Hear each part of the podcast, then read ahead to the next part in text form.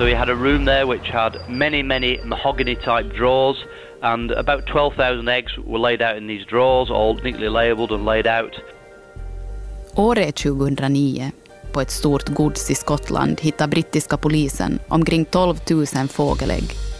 En internationell liga som säljer och byter fågelägg sinsemellan uppdagas. Spåren leder bland annat till Ryssland, Sydamerika och Australien, men också till Sverige och Finland.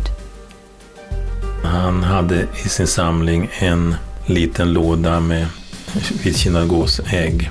Och eh, på den etiketten då fanns det uppgifter om att äggen var plockade på viss plats i Närpes. Det här är del två av Äggmannen, en tredelad serie om det största naturskyddsbrottet i finsk historia. Av mig, Elin von Wright.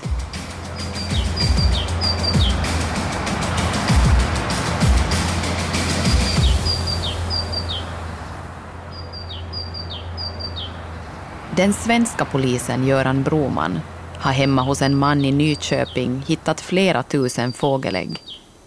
I flera år har han nu undersökt fallet och i mannens telefon har han hittat mystiska sms till någon i Finland och mer specifikt i Närpes. Jag hade gjort en sammanställning på de kopplingar som fanns till Finland. Det här eh, sände jag över då till eh, Rikskrim som förde över det här till Finland via de officiella kanalerna. På våren 2011 skickar han över materialet till polisen i Finland. Men det dröjer en hel sommar innan finska polisen tar tag i saken. Och slutligen faller det hela på Seppo Mäkitalos bord, på tullen i Karleby. Det var i slutet av oktober 2011 vi fick eh, så kallad underrättelseinformation från svenska polisen att en man från Nyköping i Sverige har varit i kontakt med en finsk person eh, från Österbotten år 2009. Det, det kom från svenska polisen till eh, centralkriminalpolisen i, i Finland och de skickade den vidare till Tullstyrelsen. Och det tog cirka ett halvt år när det, när det kom hos oss. För Seppo som normalt jobbar med narkotikahandel är det här ett lite annorlunda fall. Det var eh, mycket överraskande därför att jag vet och min grupp vet ingenting om det här branschen. Men svenska polisens förundersökning innehåller mycket bevis och det underlättar därför arbetet för Seppo och hans kollegor. Den svenska polisen berättade för oss att de har följt spår av den svenska mannen redan i två år. Och den svenska mannen har varit med korrespondens med den här finska mannen. Och, och korrespondensen innehöll förslag att byta några ägg. Förarbetet går snabbt och redan en vecka efter att tipset kommit till tullen i Karleby förbereder sig Seppo för en husrannsakan. Lyckligtvis vi har en bra expert med oss han hjälpte från början till slutet.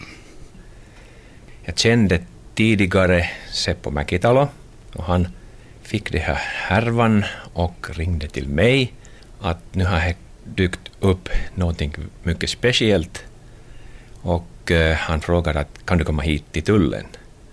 Seppo Mäkitalo ringer sin gamla kompis fågelskådaren, ringmärkaren och biologen Harry Hongell jag frågade om Harry Hångel kunde vara som expert när vi åker till husrannsakan.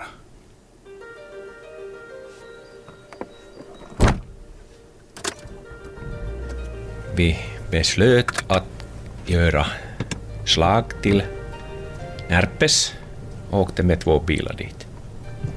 För vi visste inte att hur många ägg kan vi kanske hitta och vi tippade att kanske 200, kanske flera hundra, men det var allt.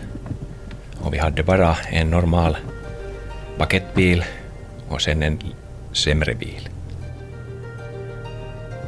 Det är en solig dag i november 2011. Förundersökningsledare Seppo Mäkitalo stiger in i sin Volkswagen Golf i Karleby. Bredvid honom i bilen sätter sig biologen Harry Hongell och efter dem åker två tullmän i en paketbil. De är alla på väg till Närpes. Det var alldeles ny sak för mig. Jag har aldrig varit med i sådana attack kan vi säga. Vi försökte uh, hitta vår man och det tog tid att köra med bilen i Närpes runt omkring. Väl framme i Närpes möter de en bil med samma registreringsnummer som äggmannens. Tullens bilar vänder om och följer den bil som de misstänker körs av just Närpeskillen. Bilen kör över hastighet och försvinner ur sikte. Det tog ännu nästan en timme att hitta den. Efter att ha kört omkring i Närpes en stund hittar de slutligen Närpesbon på hans arbetsplats. Ett växthus en bit från centrum. Han var alldeles nervös och försökte försvinna, alltså stiga till bilen och köra bort, men det var omöjligt och vi tog honom fast. Aha, tog ni riktigt med, med handklovar och grejer? Jo. Mannen grips vid växthusanläggningen. De granskar hans bil och hittar en radardetektor, någonting som är olagligt. Mannen påstår att han har det för att inte bli fast för fortkörning. I bilen hittar de också två navigatorer. Men Seppo-Harry och tullmännen hittar inga fågelägg i växthuset. Förundersökningsledare Seppo åker därför iväg med Närpesmannen till hans bostad som ligger intill ett annat av mannens växthus. Och det är där den stora överraskningen väntar. Seppo ringde att Hej grabbar, kom hit nu. Han sa det ingenting, bara att kom hit nu. Och så kom vi dit och det var alldeles fullt i en korridor. Allt möjliga uppstoppade djur, fåglar.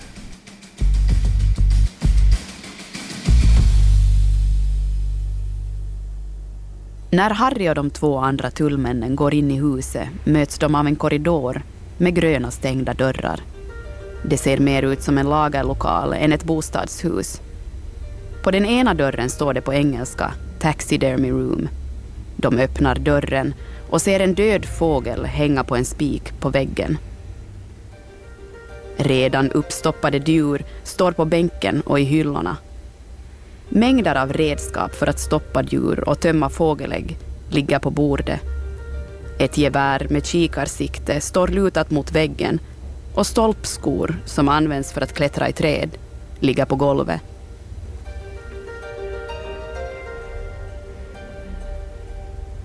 På den andra dörren står det Bird Room, det vill säga fågelrum. Det är inrett med stenar, små taniga träd med långa grenar utan löv och olika slags sittpinnar för fåglar att sitta på. Det finns även värmelampor och Harry inser att det här verkar vara ett rum för uppfödning av fåglar. I korridoren utanför står även en frysbox.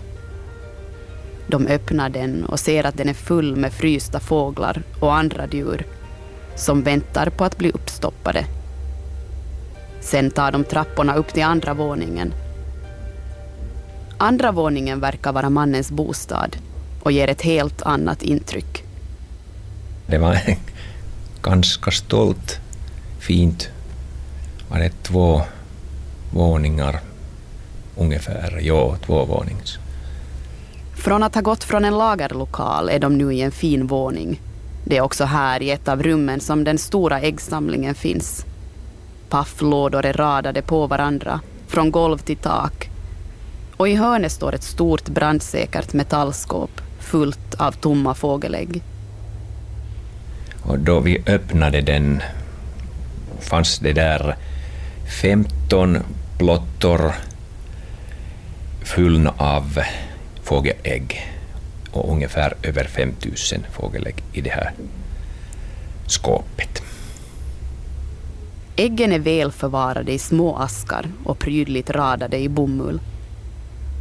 Ja, vi hittade cirka 9000 stycken fågelägg, ungefär 200 döda fåglar som var i frysboxen och cirka 70 äh, uppstoppade fåglar. Allt som allt hittar de 8737 fågelägg i olika storlekar. Allt väldigt väldokumenterat och katalogiserat. De hittar 190 frysta fåglar, djur och delar av djur i frysboxen. Och över 80 uppstoppade fåglar och djur. Bland annat en uppstoppad mårdhund, mink, flygekorre, en kobraorm och en sjöhäst. Jag sa det bara att ho, ho. Ingen kunde säga någonting. Vi bara tittade att vad, vad, vad, vad är det här? Och är det möjligt? Nej. Men det var nog möjligt. I fågeläggsamlingen ligger ägg av olika färger och storlek.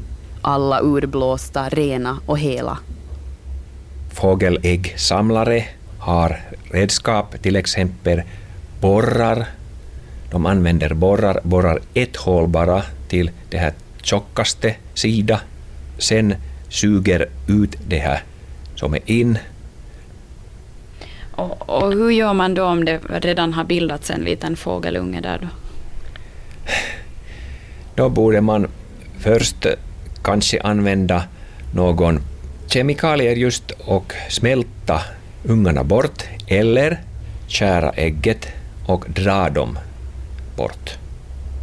Till exempel han hade en stor svanägg med hål som var över 3 centimeter diameter.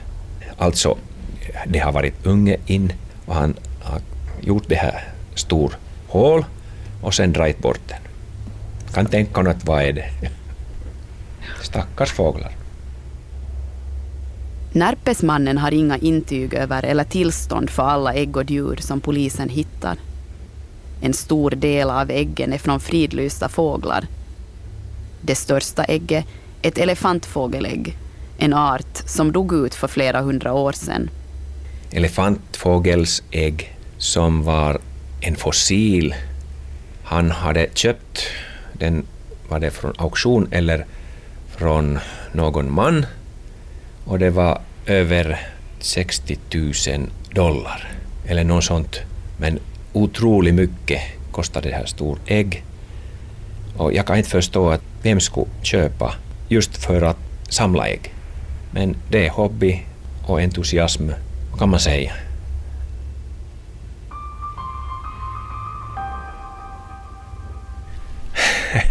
Vi tog en liten paus för att tänka att vad ska man göra med det här. För det här samlingen var så stor att den rymde inte till vår bil. Och så var det också uppstoppade fåglar och uppstoppade djur, stora mängder. Och vi tänkte att vad ska vi göra? Det, det var ju klart att vi måste ta i beslag hela det här materialen. Och, och så vi funderade hur kan vi transportera dem och, och vart.